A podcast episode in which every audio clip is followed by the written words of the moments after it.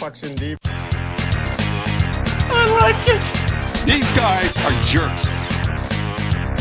Pucks in deep. Bless you, boys. Young men expressing themselves. Unbelievable. Pucks in deep. Put it in deep. Tatar snatched it back and then got belted by Puljujarvi. Here comes McDavid the other way. Splits defenders to the net. Wrist shot score! Connor McDavid coast to coast. And Edmonton its first lead of the night. Two to one. Lead pass to Marner. Marner lets it back to Matthews. In shoot scores! Austin Matthews doesn't miss. And it's 5-2. 40 goals of the year for Austin Matthews. Leon Draisaitl starts it off for the Oilers. And there's the zone with speed all the way to the net, and he scores! What a play! What a goal! Leon Draisaitl! Rattled on further. It comes to Cogliano for a shot block. Oh,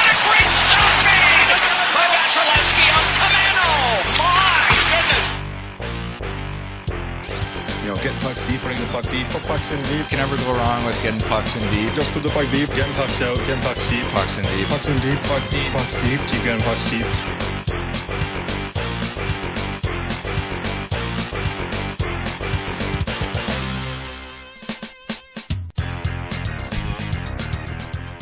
All right, ladies and gentlemen, boys and girls, welcome back. Pucks in Deep Podcast, episode 88. Eric Lindros, Right. Brent Burns. Sure. There's got to be more that I'm William embarrassed. Nylander. William Nylander. There you go. All right, it's fantasy week here on the Pucks and Deep Podcast. How stoked would you be, Lesko, to have any of those players that you heard in that intro on your team? Lindros must have been a like a fantasy beast. Well, he wasn't in the highlight 100, reel. 100 points, 100 pims, Oh, oh, huge stat stuffer. fights, right? Huge power stat play. stuffer. I All right, mean, listen. Go total, ahead. Like, like I don't know, Colin Nick. quadruple threat from a stat standpoint. If but how did one do fancy drafts back before we had like Yahoo and shit? Like, is this some nerd with a spreadsheet? Who, Oh, like, well, we'll have- whoever ran it. We'll have to ask Nick Alberga, who I believe joins us now here on the Pucks and D podcast. You got us, Nick? I'm good to go, fellas. How are you? All right, man. Good to hear your voice, my friend. How you been? Not too bad, hanging in there, getting set for the uh, start of the season next Tuesday. How about you guys? Sweet, man. Same, same deal. Getting over the Jays' uh, depressing loss. Toronto sports teams. Am I right? Mm, I know, I know, and especially the way the season ended, that September they had, and the fact that there were 20 games over 500. I thought they'd squeak in, eh? Yeah, it seems like a harsh penalty, but it is what it is. Uh, let's go ask an interesting question just as the phone was ringing there, Nick. Uh, he said, "What did people do before Yahoo and you know automated draft, you know drafts for your hockey pools and keeping track of who's in first? Like it would have been done with a pen and a paper, right?" Correct. It would have been done manually, and and for matter of fact, I know a lot of people in the industry, um, you know, from various places I've worked, have been doing pools for 30, 35, 40 years. I I think that's sort of the grassroots, right, where you put everything to paper, and that's how you manage things. And technology has certainly skyrocketed in say the last 15 years. But yeah, I've always thought about that too, because like you guys, I've been playing Yahoo for a long, long, long time, and I also always wondered why there hasn't been sort of you know, a next best thing, if you will. I watch wrestling. It's like AEW coming out to compete potentially with WWE. Why isn't anything else? And with all due respect to ESPN and other entities, why does anybody else come out with something similar, right? Yeah, you you think that there would be some competition, but I mean, I feel like Yahoo just knocks it out of the park. I, I wonder, Nick, uh, and maybe you've already done this. Correct me if I'm wrong, but maybe an interesting piece might be to dive into and do a nice journalistic investigation into the origins of fantasy sports. Like, how did it start? Obviously, it started with some guy in a bar saying, "I bet you."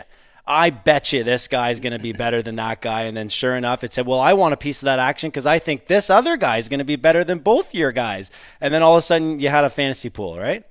It's funny how everything always seems to stem back to gambling, right? And the craze we see in, in this day and age and how things are going from a betting point of view in Canada and the States and throughout the world. And honestly, that has to be where it started, where you know two individuals or multiple individuals wanted to put sort of their money where their mouth was, and and lo and behold, we have fantasy sports, which I, I just think is so tremendous as somebody who's played it for as long as I have to sort of have that mean, and also.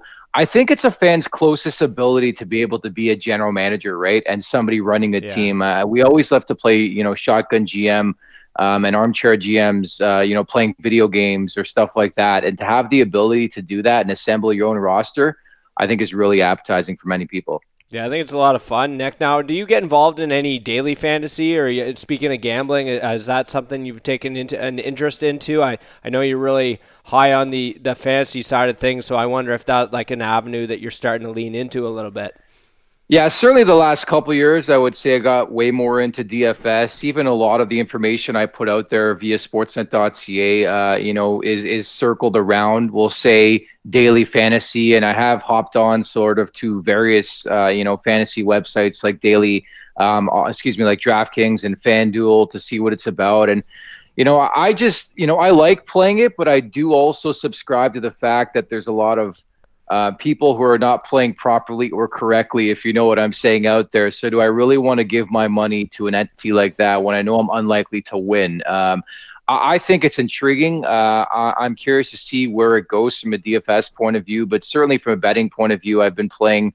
Uh, quite a bit over the last decade, we'll say. But I, I don't know about you guys. I think hockey's really, really difficult, becoming more and more difficult to handicap. How do you guys feel about oh, it? absolutely. Like it's it's you know, it feels like a lot of sports, you know, there's there's a clear-cut favorite and it's just we know I think being people watch hockey so prolifically that there's just not anything can happen, you know, puck off a guy's ass, um, star player gets injured.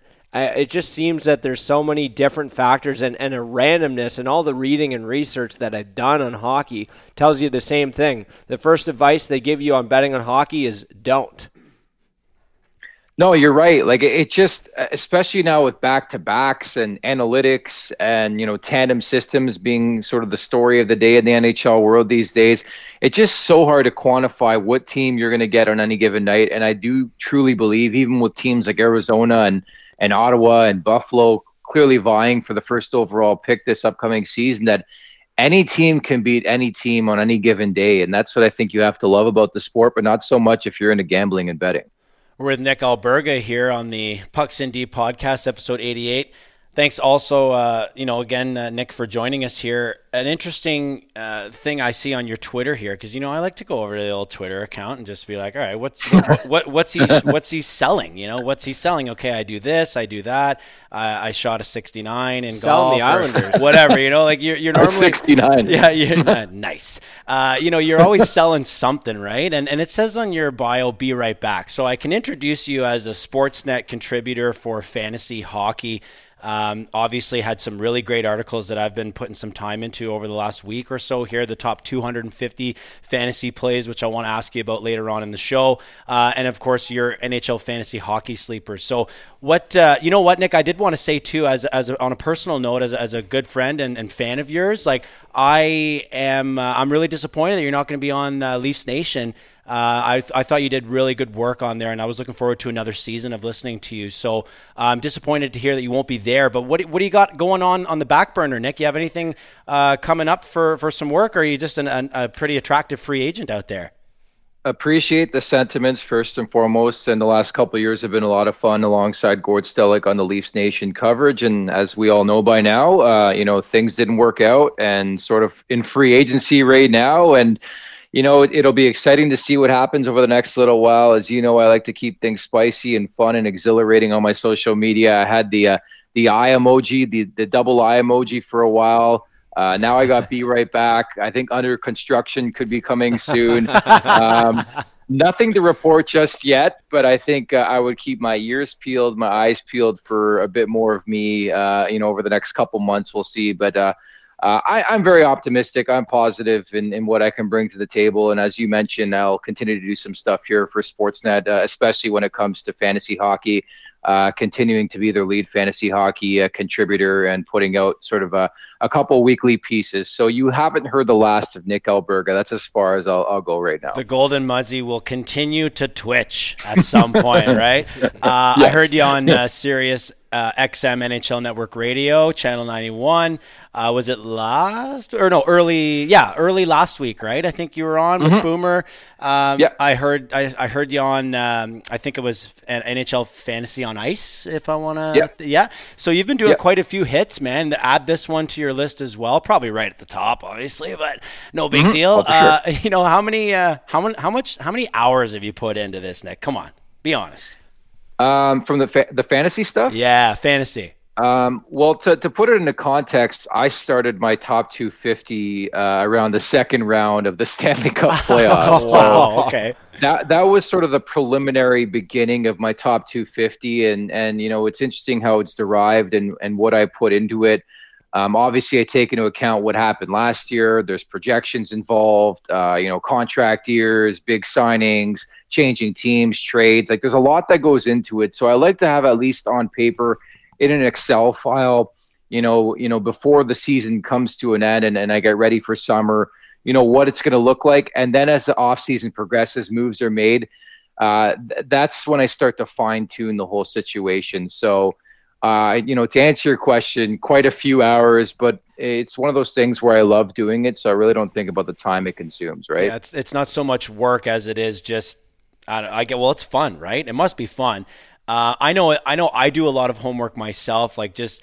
I- I'm in a, I'm in a keeper pool, and there's some interesting rules that you know determine how many guys you can keep and how long you can keep them. So the draft is always kind of turning over, and, and I like to look into the future and and try and say like, all right, listen, 2024 draft is going to be big because you know assuming assuming these you know eight guys are are all kept uh, during that time period, you know, maybe I want to go for it a couple of years in a row, sell some picks, and then plan on that year maybe being a reset year. And, and then I can get a great, great player on, a pick. And I think, like you said earlier, Nick, it really does give you that opportunity to feel like you're being a GM in pro sports. It's definitely not pro sports, but it's against your buddies and it's for their money, you know, leaving their pocket and going into mine, you know. So it really adds that that extra layer. So it becomes fun. But I, I did want to ask you on your 250, at some point though, like does that not get difficult for you to get all the way down to 250 or do you start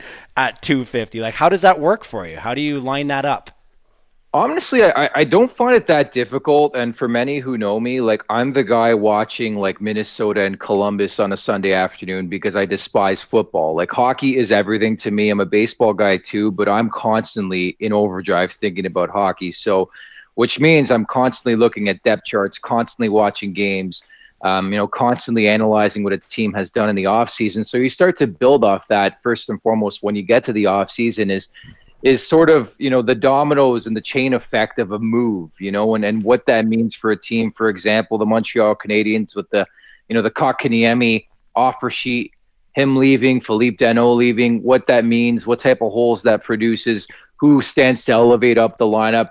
You know you, you take a glance at the american hockey league players are potentially ready to go who are former first round picks and ready to get that promotion to the nhl so a lot goes into it and every year i always have guys who are you know, prolific sleepers. I think it certainly helps too. Looking at other people's lists, the uh, lists, uh, the guys over at NHL Fantasy do a great job. Ditto for Yahoo. I mean, there's so many different entities who provide information. Dobber Hockey is another one that I specifically like as well. Uh, I like the fact that the fantasy hockey community in general, everybody works together and uh, support each other, right? Because at the end of the day, it's a lot of fun. Um, so when I put my list together, I, I can go like 500 deep, but I don't want to go that deep. It just takes way too long. Yeah, that would take a hell of a long time. Uh, Nick, do you ever uh, do you ever glance at the comments when you when you post something?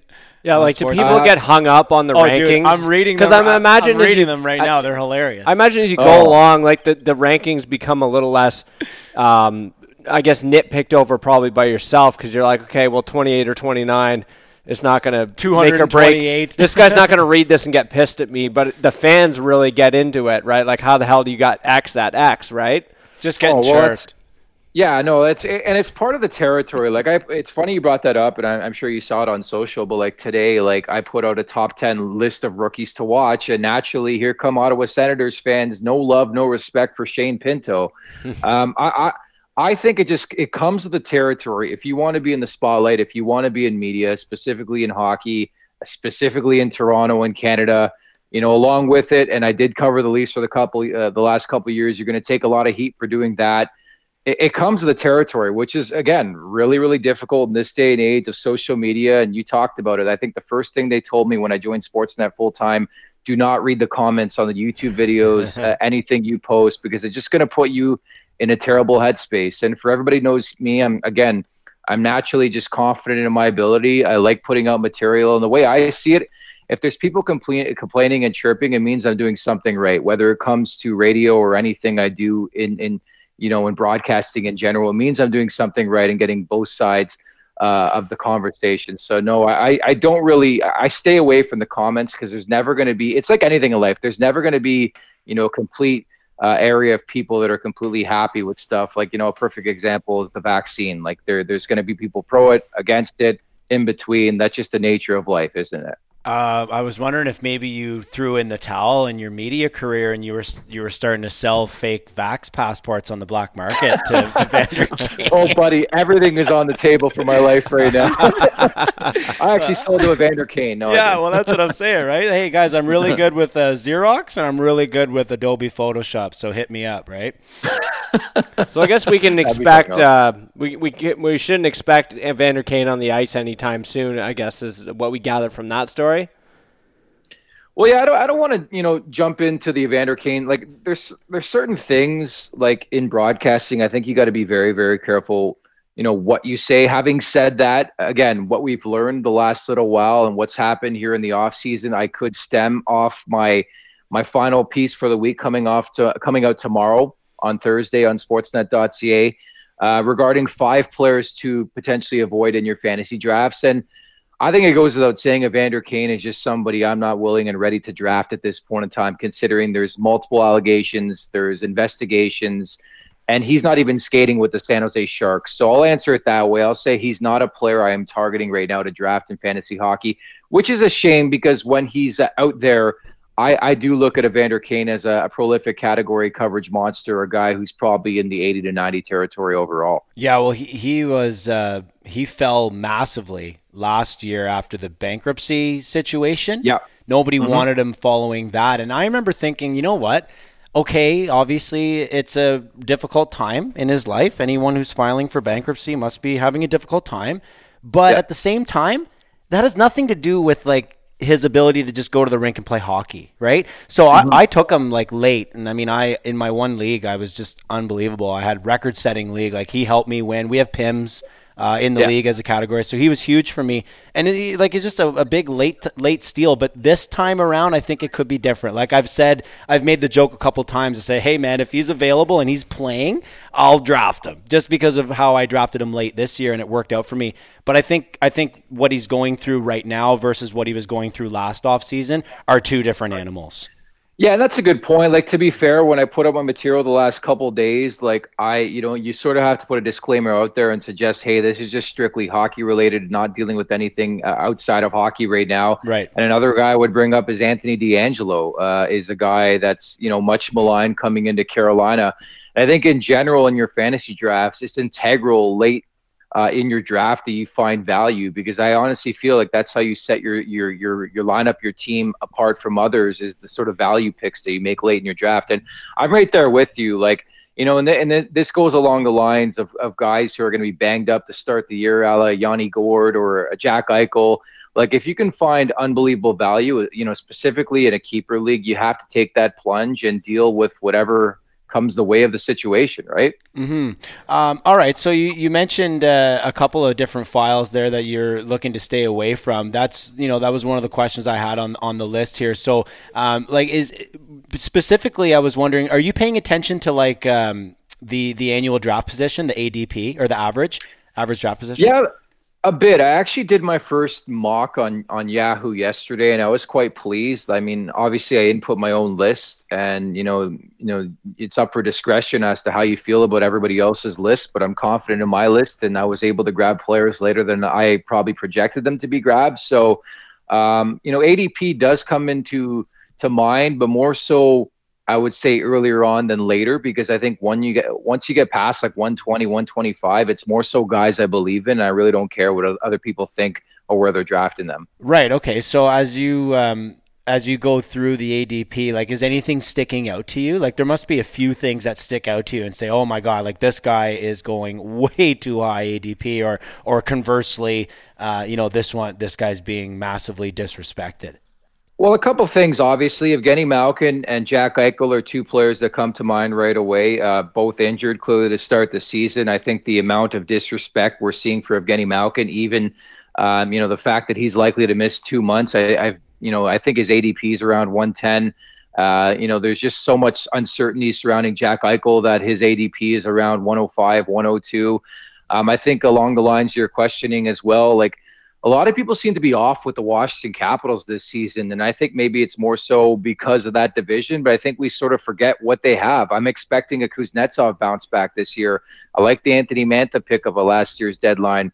Um, I think Backstrom's going to have another solid year. I know he's you know, injured right now, but uh, Tom Wilson is, is a shocking one for me. And you talk about category coverage, especially if you're in a hits league, a PIMS league, uh, a production league, you're going to get the value there from Tom Wilson you know, I have him around 45, and I saw his ADP doing a mock yesterday around 105, 110. So people aren't bullish on on Tom Wilson, and and that that in lie, you know, in lie runs sort of the risk involved if you want to make a selection earlier than possible, you know, then you want to. I, I think you have to be confident in in what you're selling and what you're doing, and I, I think you know the capitals in general people seem to be not as bullish as others and i always say you know with pools in general whether it be regular season or playoffs like it's it's all subjective on how you feel teams and players are going to look and how they're going to do right? Like for mm-hmm. example if you think edmonton's going to be fantastic and you know the goaltending is going to be better than some people think then you're going to have their players rated higher than others. Like it's it really really is subjective and i think you just got to believe in in your opinions and how you feel. Were you in that 16 team uh, 16 team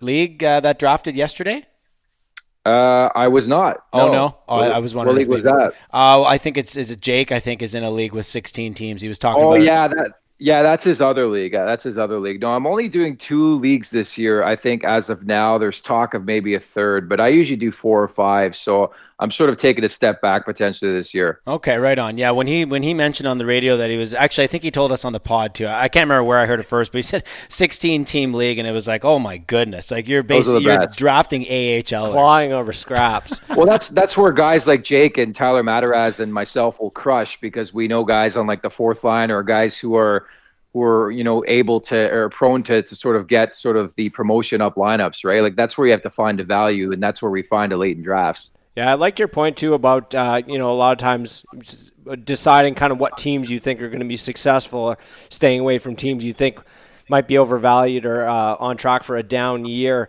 So I guess I'm, what I'm most interested in hearing your opinion on is where are you at with the Kraken? I mean, um, I think we all have a bit of Vegas bias going on as to whether or not we think they're going to be mm-hmm. successful in their first season. But that's kind of uh, an interesting uh, depth chart they have because there's obviously a, a decent amount of talent, but no one. Um, you know, the guys playing their top six may not have ever seen top six minutes everywhere else. So, uh, you know, is there any kind of potential home runs you see there, or what, what are you thinking on them overall? Well, that's the thing with Seattle. Like, I, I think people are being very, very careful when analyzing this roster because of a recency thing. What happened last time when they just grossly underrated the Vegas Golden Knights? They go on to be just a really, really powerhouse organization for their first four years. I, I you know, I've watched quite a bit of Seattle here in the preseason it's still really really difficult to, to quantify because it is preseason i can tell you like i think they're going to be steady defensively it goes without saying like i like what they did on the back end and clearly when you have philipp grubauer who i think it's easy to forget was a finalist for the Vezina trophy last year as a member of the colorado avalanche i think you're in good hands. I think chris driedger is, is a really really solid backup goalie. Um, you know even joey Daccord, uh, is a three look like i think is pretty pretty good. I just look at this roster the way it's configured up front, and I have my doubts and wonders where the offense is going to come from. I like some of the players. Don't get me wrong. Like I think Morgan Geekie is a guy who's got some severe upside in fantasy hockey this season. If we're looking for guys like William Karlsson, who are sort of going to come out of nowhere, finally getting promoted and getting that opportunity in their career. You know, Jared McCann's another guy who showed the last couple years, whether he was Pittsburgh or Florida or Vancouver, um, that he's capable of bigger and better things in a better look, you know, in a top six look. And he's going to get every shot in the top six. You know, Jaden Schwartz is another guy who comes by way of the St. Louis Blues free agency. Like there are players who can do some damage. I just think when, when it comes to the nitty gritty, I, I just wonder how they're going to extract um, and provide the offense that you need to be a successful team in this league. I, I love Yanni Gourde. Um, I think Yanni Gourde, once he comes back and is healthy, I think is going to be the biggest fantasy standout, at least up front for this team. There are some players I'll have a look at, but it's not like I'm going in my draft outside of Grubauer and saying, "Hey, I'm going to target some Seattle Kraken," because I just I look at this roster and hey, I'll, I'll be the first to admit I could be completely wrong. I just don't know where the offense is coming from right now. Yeah, I guess the uh, difficulty with the new team as well, and I think a lot of people had this. I recall kind of going through this when Vegas came in the league was a real wait and see mentality. It's like, all right, we'll kind of see how things go. Who stands out? Who's getting the power play time? You know, who's actually going to be a value? Uh, because I think you know going into draft day, it's really hard to tell. Because if I recall how it went for me, I think I picked up Marchessault, you know, a few weeks in the season when Vegas got really got going uh, and was yeah. able to extract some value there. So uh, I think it's a wait and see approach might be the best outside of Grubauer. And you're like, I actually forgot that they got him, and that was a huge, huge pickup, probably you know their biggest one, and it wasn't even on the uh, through the draft. Yeah, at the very least, like I think they're going to be again a tough team to play against, and I think the goals against is going to be pretty, pretty good. Uh, you know, famous last words, of course, but I think what you look at what they've comprised in the back end specifically, Vince Dunn was excellent last night in preseason action against Vancouver. Adam Larsson, Mark Giordano, I like him as PP1 QB. Jamie Oleksiak's underrated. They've got depth on that back end, and I wonder down the road if they can parlay that into some prolific skaters up front. But certainly, I think you look uh, forward wise, there's only a couple guys I would take a hit on, at least to my top 250 Jaden Schwartz, Jared McCann, you know, Jordan Eberle. And of course, as I mentioned, uh, my guy Yanni Hockey, Yanni Gourde, uh, once he's healthy, I think he's going to miss the first couple games of the season. But when healthy, I could see him being the one C for this team. But I think you're so right. Like, that's a really, really good way and strategy to look at it from a Seattle perspective. There's no need to reach right now it's a wait and see approach. And once we find out more about this team and the early going of the season, that's when you pounce on the waiver wire. Yanni hockey, I like that. Oh yeah. Oh yeah. um, aside from aside from fantasy, just quickly, are you buying into the over under on the Kraken? Have you had a peep at that at ninety two point five? I haven't. Um, now that you tell me it again, I just I don't want to look like an idiot. Although I'm already an idiot, so I got called an idiot on social media today. So it's like par for the course. I, again, I, I, just I think they're going to be a competitive team. I think it works in their favor what their d- division they're in. Like I like Vegas far and away is the winner of that division. I, I think Edmonton's good. I still can't believe they're coming back with Smith and Koskinen, but so be it. Uh, you know, Calgary's looking at, at at a competitive roster and a team trying to play hockey from 2007, but the problem is it's 2021. Daryl Sutter, how's that going to work? Like, there's a there's a lot more questions of the four divisions um, there's a lot more questions, um, you know, I, I, should say with with the divisions than there are, um, you know, here with the Pacific Division and how it lays out. So I think Seattle's got a legitimate shot, more so based on who's in their division uh, this time around. So you talked about goalies uh, briefly there, um, you know, specifically regarding the Seattle Kraken. Uh, how about goalies in general? Like I remember the days, Nick. I'm sure you do too, where there was just you know there was a bunch of goalies that you could pick. There was a ton of them, and they, lots they of bona played, fide starters. Yeah, yeah, it was the league of the bona fide starters. And earlier uh, in your conversation in your conversation with us, you brought up the point that it's moving to a tandem league. So outside of what maybe a, a handful of goaltenders that are bona fide G ones, are we kind of in a situation now where we have to look at having several good G2s or a couple of 1Bs and hope that they run with something? Well, put it this way I've been telling people for the last couple years that it wouldn't be outlandish to house four goalies on your roster. I've been doing it for a couple years and I find a lot of success. Uh, you know, I always like to bring up when I when I go on air with Boomer Gordon on NHL Network Radio the fact that back in the day, like in the 90s, where I would draft Marty Brodeur, and I knew what I was getting, and that included 70 to 75 starts a season. He was a top 10 fantasy guy every season. I, I just think the position has become very volatile. I think it's, you know, analytics uh, has become a big part of the conversation as well, and tandems in general. Um, I think this year is no different, and it's going to continue to evolve. Uh, you know, Vasilevskiy, Andrei Vasilevskiy is the top fantasy goalie by a country mile. I have him in my top 10 uh, as part of my top 250 available on sportsnet.ca right now. Um, you know, and therein lies the wonder, I think, with two and three. Like, I have Robin Lehner, I have Darcy Kuemper. Um, Lehner, we know that conversation. Uh, who knows how it works out here with no Marc Andre Fleury there. And and Darcy Kuemper uh, has a history of injuries. And Pavel Francouz, how much will he play? Will will other guys in Colorado play? They got multiple goalies there, and that in lies the question. But to your point, uh, there's only four or five, maybe six bona fide studs left. You know, Connor Hellebuyck comes to mind. Even Igor Shesterkin is going to be uh, pushed, um, I should say, by Alexander Georgiev. Uh, the Islanders have a tandem situation. Marc Andre Fleury. I know people love to talk about his age, but there's a youngster in the name of Kevin Lankinen in there. Is he going to push him? It seems like everywhere there's always sort of a backup waiting in the wings to push. And especially in this day and age, guys, of of analytics, uh, I, I, think gone clearly are the days where you're going to see guys play, you know, 60, 65, obviously 70 times. Like you're probably looking at more more splits than normal in the next couple years. So speaking of splits, then how about the possible split that may exist between Spencer Knight and Sergei Bobrovsky? Everybody seems to be wanting to rush out and draft yeah. Spencer Knight. I, I haven't checked in the last maybe 48 hours, but I think earlier on in the week, Nick, um, Spencer Knight was actually being drafted higher than Bobrovsky uh, per the ADP. I don't know if that's changed, but I thought that was shocking. And I mean, you just have to imagine that Florida is going to at least give Bob more than enough opportunity and leash to find something there. And you know, Spencer Knight is a is a young goalie. We've seen other young goalies in this league come in light the league on fire for a brief period of time and then take a step back, a la Carter Hart. We'll talk about him in yep. a second as well. Uh, but what are your thoughts uh, in the in the Florida paint? Yeah, this is the National Hockey League. I think it's easy to forget that, and that's a really astute point to bring up because I, I think you know obviously everybody likes the new toy Spencer Knight. What had six appearances last year, looked really really sound. Has an excellent hockey team in front of him. Um, I could draw a lot of similarities to Carter Hart in Philadelphia a year ago, right? The fact that Philadelphia was looked at as a team that was a serious contender and they were massively, um, you know, disappointing. Uh, I'm not going to say it's going to be to that extent with Spencer Knight, but I think anytime there's a young goalie, this kid's just 20, you have to temper the, the expectation.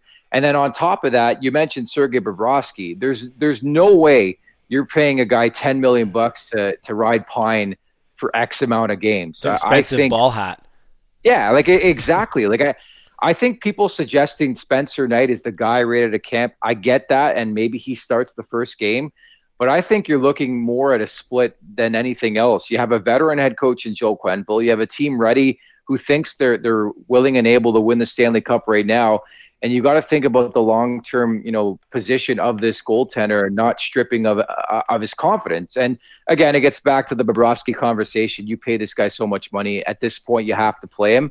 I think this is a big year for Sergei Bobrovsky. He's got to a prove that he can still play in this league and be a quality enough goalie, or they got to cut ties and just stomach the buyout, whatever that's going to be, because he, he's been that that signing in general was just awful. And granted, it was it was Dale Tallon and Tallon, excuse me, and that brain trust who who made the signing, but it just hasn't looked any better as the years have gone by, and there's still plenty of racetracks still left in it. So um, I, I, would temper expectations with Spencer Knight. I think I have him um, around 95, 96 in my rankings. I know Yahoo and others have him, uh, you know, 20 spots or so lower. I think you just have to be careful because he's just really, really young. There's going to be some ups, there's going to be some downs, and I think it's really difficult and there's a reason why it's it's it's been a long, long time since a guy like Marc Andre Fleury stormed in this league and just dominated from the beginning. So, yeah. what do you think about a timeshare? Is that something that you, or sorry, not a timeshare? I meant like um, what I meant to say was a handcuff, like having both goaltenders, Spencer Knight and Bobrovsky. Is that something that you're interested in doing, or would you, you know, warn people against staying away from handcuffing yourself for two positions? I, I like, I in general, I like handcuffing. I just I had Bobrovsky last year. I, I just he's just you have no clue what to expect. Like one game it'll be two one, the next game it'll be six five. I just think there's a route you can go to get a better third goalie or a fourth goalie than Sergei Bobrovsky. He's just not a guy I want on my roster long term because the unpredictability. And and that's my other wonder. I know Florida gets Aaron Ekblad and back and they get Sam Reinhart, but from a defensive standpoint, like they still got a lot to do to improve themselves and be looked at as one of the better upper echelon teams defensively. I think there's going to be some turbulent times. Um, you know, whoever's in between the pipes. So I just be careful with Sergei Bobrovsky. I like him as more of a streamer look than a guy who's on my roster long term. I got to feel there's got to be some growing pains there in Florida. I think there has been over the last several years. I mean, I feel like every year I've been telling anyone who'll listen that oh Florida's turning the corner this year. This is their year. And but I think a large part of that is going to have to be on the back of Bobrovsky. They're going to need him to have a season like they signed him for. I think if they're going to really not just be that bubble playoff team, but be that team that actually makes some noise pushes in the upper part of the Atlantic Division and kind of tees himself up for a nice playoffs. But I guess Spencer Knight, I feel like, is a little more of insurance. You know, if Bobrovsky does blow up, they do have somebody who can, you know, offset the pressure, take some starts away from him. Um, I did want to ask you as well about uh, some guys in their contract years. I know that's always kind of an interesting point in fantasy, is uh, and and some that you know people might miss is that hey this guy's due for a payday so he's going to show up this year. Uh, you, is there anybody you have on your radar for that? And i guess one name in particular i'm, I'm most interested in hearing about is Patrick laine being in his new surroundings that so far has not really gone well for him yeah, I'm definitely willing to take the plunge uh, further ahead than most people on Patrick Laine. I just think it's really, really tough to score goals in the NHL, and I think the guy's just a natural. And I like the fit maybe with Jake Voracek, so certainly a guy I would be looking at. You know, Mika Zibanejad's going to get paid. He's already a higher talent. I think you're looking for names lower down the list. Like Filip Forsberg is a guy I'm really bullish about this season. I actually have him ranked 61. I think most people have him ranked around 120, 140. Oh, Even wow. in preseason, he just looks like a different player, guys. So I'd watch out for Filip Forsberg this season in Nashville. I always like to say somebody's got to score, and I think Forsberg's just going to be a guy who's more so a bounce back candidate. I think it's so easy to to forget in the fantasy world like what happened a couple years back. But Filip Forsberg has been a prolific fantasy contributor for many years, so he's a well I'm willing to go to. Uh, Tomas Hertl's another guy with the San Jose Sharks. I think um, you know connecting the dots. It sounds likely he's going to have a new team by the trade deadline, so we'll see where that situation goes. Another guy, sort of on my periphery, is Reilly Smith with the Vegas Golden Knights. I think looking to put himself in position to get paid in the offseason. Uh, Rickard Rakell's another name I would throw out there. I'm also bullish on John Klingberg. I'm curious to see how it works out in Dallas with with Klingberg and Heiskanen, and certainly what they're paying some of those guys. I just wonder if they're going to have the money to pay Klingberg, and they probably won't. But I think he's primed for, uh, you know, a big season. Uh, Vinny Trocheck's another guy. I think naturally you got to look at names like Johnny Gaudreau and uh, Alex Radulov comes to mind as well. Phil Kessel's a deeper look as well it's just money motivation. Players are hungry and they seem to step up to the table when it matters most. And I look at that no differently for for some of these guys. And um, you know, the last guy I would throw as well clearly is going to be a top pick is, is Darcy Kuemper as well. So there's a variety of routes, and and that's certainly another aspect of of how I put my projections together is sort of the motivation and where the contracts are at for some of these guys. Well, I'm right with you there. Let's go on the Patrick Laine thing. I think it's just fascinating to to see. I mean, I can't wait to see what he's going to do. I mean, it's either going to be great or it's going to be terrible. I don't think there's going to be anything in the middle. He's either going to score 43 goals or 18, you know, and that's it. Um, another one I wanted to see where you were at, Nick. I don't think he was all necessarily always like a super high draft pick, fantasy contributor, anyways. But I just wanted to pick your brain on what you're feeling about Jonathan Toews and, and his return uh, to the Chicago Blackhawks. Obviously, some new faces, some veteran presence now in between the pipes with Marc Andre Fleury. You get Seth Jones on the back end. Uh, you got Jonathan Toews returning. Patrick Kane is obviously going to be Patrick Kane again. Um, what are what are we expecting out of, out of Jonathan Toews, or, or what do you think is gonna is uh, is he gonna bring to the table this year?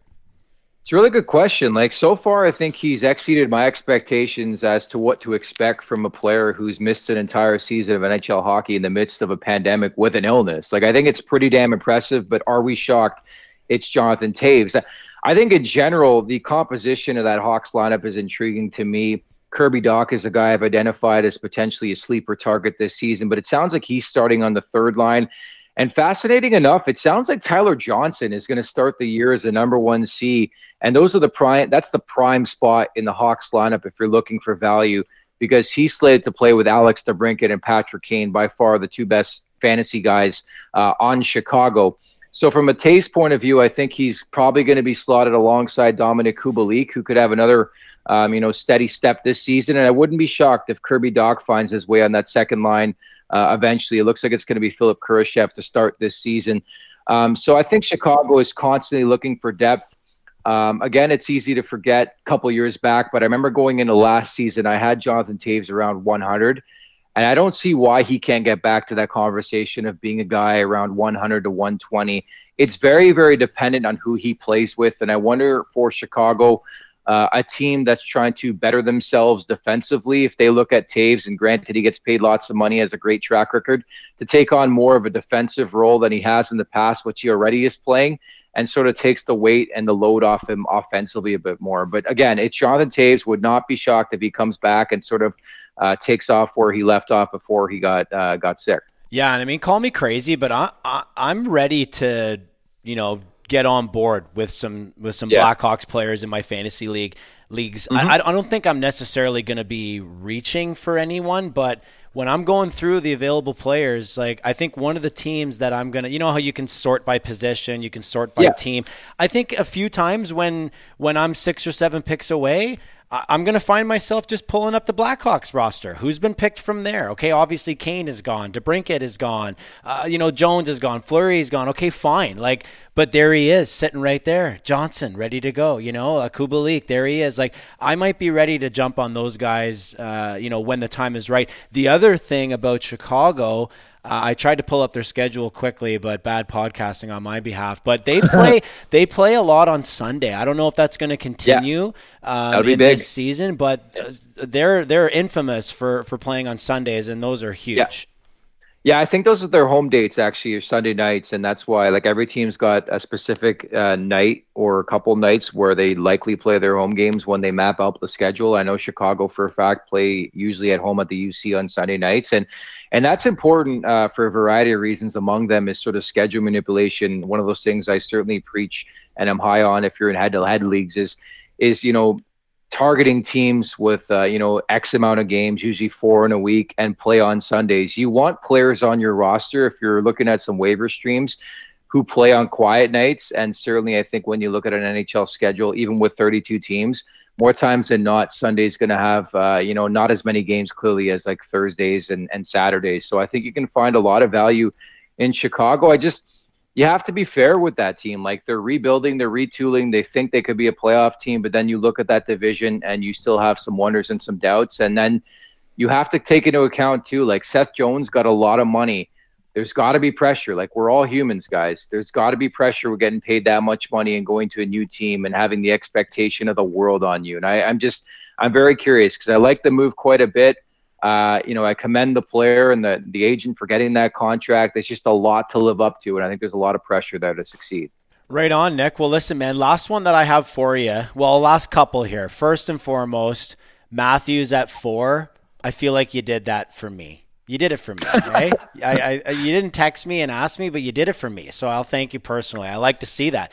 Um, what what exactly you know MacKinnon at two okay? I, I, didn't want to pick apart your your top five but that's yeah. where that's where the interesting conversation is right? Like a lot of people believe that the conversation doesn't really start until you get to three. You go Connor you go Leon and then we can argue. Uh, you've slid MacKinnon in there. Now was that just to kind of create some controversy or do you really believe that MacKinnon is going to be a better fantasy play than Leon Draisaitl this year yeah, no controversy intended here. Like uh, to me, it's tomato tomato. Um, I, I, think back, and we're back in more normal times, if you want to call it that.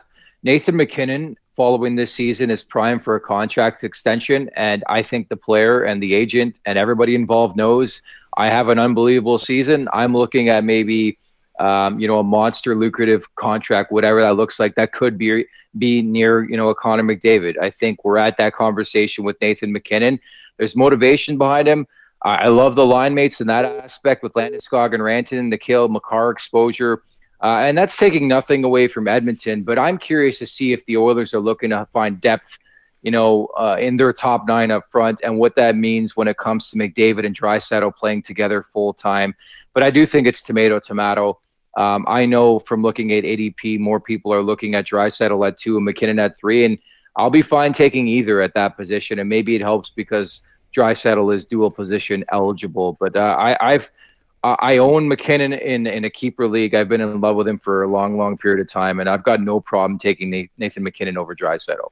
All I right. Might be uh, putting you on the spot here, Nick, but uh, how did Zach Hyman's migration from the Maple Leafs over to his uh, n- new cushier or uh, equally cushy spot in the Edmonton lineup? Does that did that affect his ra- ranking for you? Oh, for sure. And I think a lot of people naturally who live here, at least in Canada, are going to be horny about this situation and say, like, Hyman's going to be a top 50 fantasy player. I still think you have to temper your expectations just because a player was brought in to play with X player doesn't mean it's always going to work out that way. And I'm sure the Oilers are going to have a couple different looks. Now, you know, he, he had a lot of success playing with Matthews and, and Marner, but I, I think you look at the track record of Connor McDavid. Um, he he doesn't like he's played with so many different players. Connor McDavid's just really really good. There's my analysis of the night. I don't really put as much stock into who he plays with, if that makes sense, because um, I think you even like to compare it to last year. Zach Hyman was a guy I think entered the season around you know 180 185 in terms of uh, top 250 look, and the motivation was there in a contract year and had an unbelievable season. I you know, I'm not saying he's not going to replicate that, but I think you've got to be fair in knowing that Zach Hyman is more of a, a grinder, Chris Draper, Kirk Muller type than he is an, a prolific guy that you're going to lean on in fantasy hockey to produce night in and night out. Like he's going to have his moments. The attachment of Connor McDavid doesn't hurt, but I can't go out on a limb and say I'm taking Hyman like 70th or 85th. Uh, like I have him around 115, and I think that's fair value for him. Right, right. But if he makes Team Canada, then he's basically the second coming of Chris Kunitz, as far as I'm concerned. He's not going to Team Canada. Come on. yeah, of course. So imagine he makes it over like Mitch Marner. Oh God, man. Okay, so funny story about Zach Hyman and Team Canada. I have a bet on the line that Zach Hyman at least is on the plane. That's my bet. Wow. That's my bet. Is that he's is that he's on the plane. Uh, and I just- go ahead, Nick. No, like I, the only way I could see that, and you're so right, like the Kunitz attachment to Crosby is Yes. if McDavid's like, dude, you got to bring this this this Hyman guy. He's my guy. But Exactly. I just I don't see it with the amount of of luxury names, marquee names involved in that conversation to play with McDavid that he's really going to die on that hill of Zach Hyman. With all due respect. Yeah. I, I, I agree, and and I made sure that like I was not ever going to enter into a bet where Zach Hyman is on Team Canada playing uh, top line left wing with Connor McDavid in all the elimination games. I said I could just see him getting an like getting an invite to camp based on the strength of you know doing good work with Matthews and then continuing it on if he does with uh, with McDavid this season, getting an invitation to camp, bringing that kind of intangible that you know they love to see, and then he ends up he ends up on a taxi squad. You know that's kind of that that's what I'm holding out for, but we'll see. I might be out some extra cash. Yeah, good luck with that. Um, I, I, I see what you're saying, and we love that conversation. It was on TSN after the season that uh, Hyman had. I get it, but I just you look at the depth specifically up front for Canada, and like there's a legit possibility that names like John Tavares and Tyler Seguin and Steven Stamkos are going to be in the bubble to make this team. Just think about that. That's Yeah. crazy. Well, the turnover is crazy, man.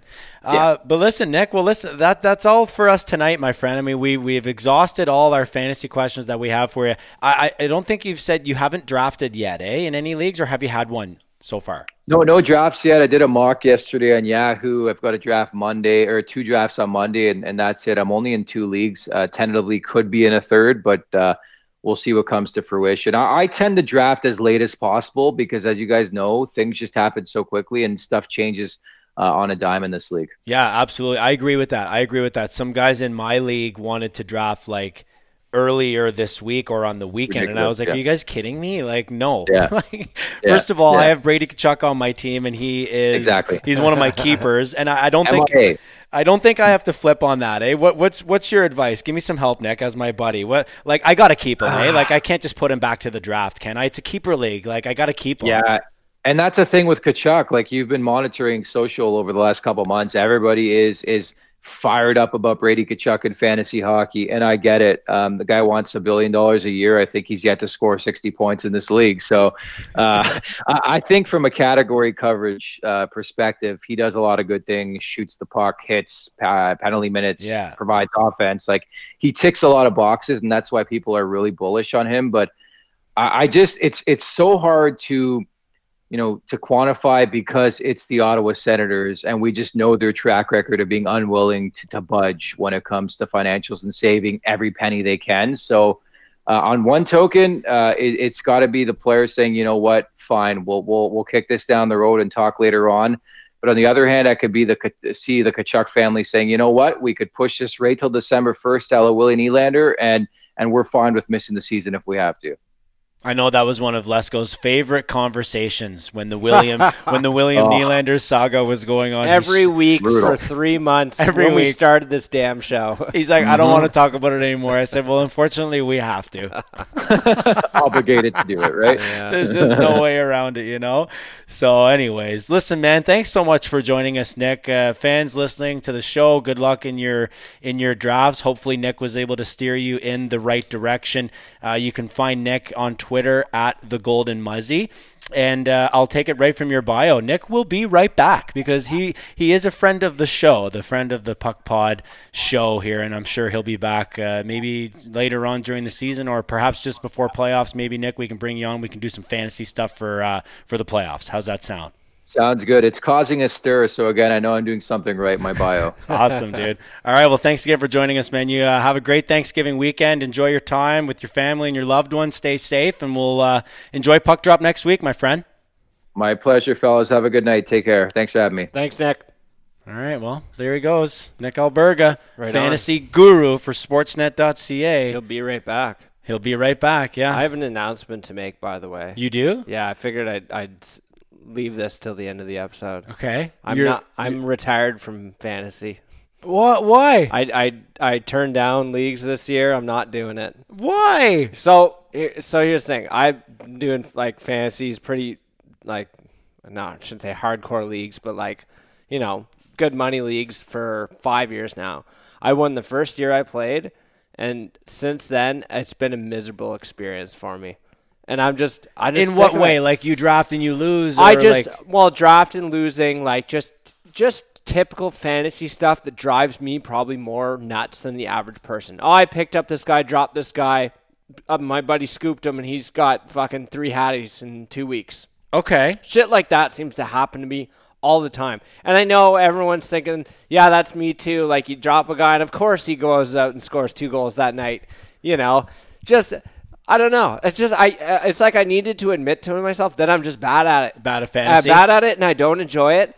And it's weird because I follow hockey so closely, but even to take that time to like put into it to do a good job, because I found last year at a certain point, I just and, it, and that was in a short season too, where I was like not paying enough attention, or you forgot you dressed your lineup. Guy on the bench gets a hattie, shit like that happens, and it's so fucking frustrating. And all you do is sit there and you're like, I'm an idiot. I'm so stupid. I can't believe. like beating my the shit out of myself over forgetting to set my lineup and shit like well, that. Well, that's bad. That's Yes. just a fucking poor manager Oh, yeah. there. But like, I can't believe we we we teed up this big fantasy show with the Sportsnet fantasy guru, friend of the show, Nick Alberga, great guy, knows his shit. And you wait until the well, appropriately, you wait until the end of the episode to drop a bomb that you don't even give a fuck about fantasy. I'm not doing any of this year.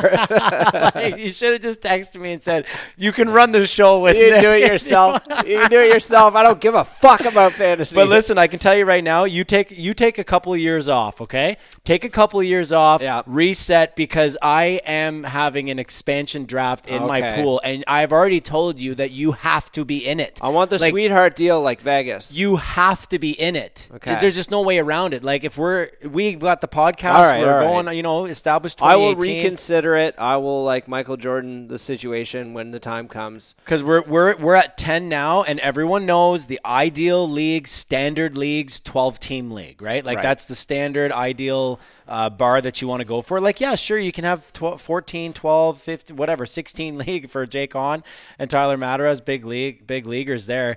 But uh, yeah, I want to get to a 12 team league and I want to have you in it because we're, you know, during the season, we're going to be right here across the ping pong table from one another.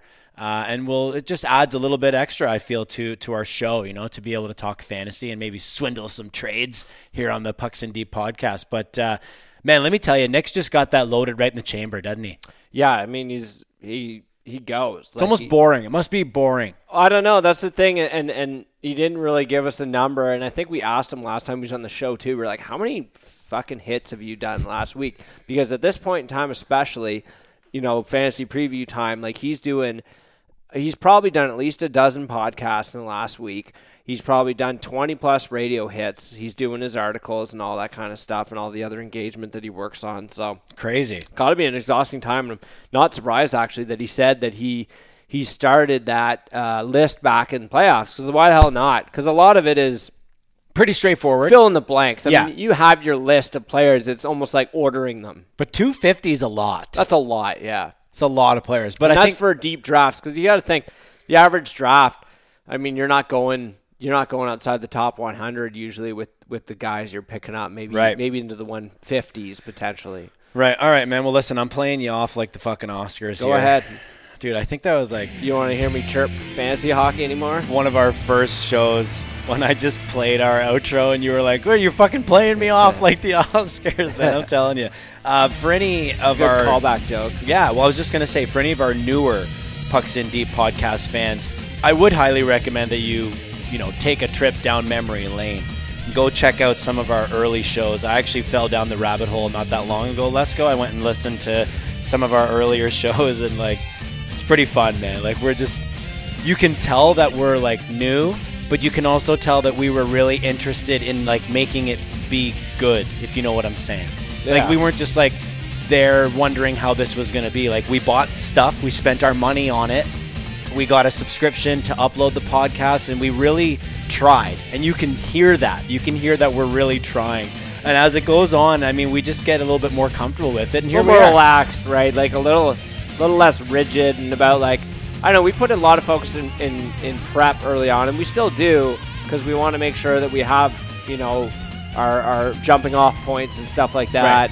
But uh, yeah, it's definitely a little more free flowing, a little less structured for sure. And it, I think it's just like you said, it comes with the territory, being comfortable and feeling a little bit, a little bit better behind the mic. So Well, I'm feeling better behind the mic after two episodes this week. Hope you guys liked it. Pucks in Deep podcast. Follow us on Twitter at PuckPod, at Coleman42, at Lesko Adam. Find Nick Alberga, Sportsnet Fantasy Guru, at the Golden Muzzy. We're going to be back next week. We're doing a live show for opening night on Wednesday.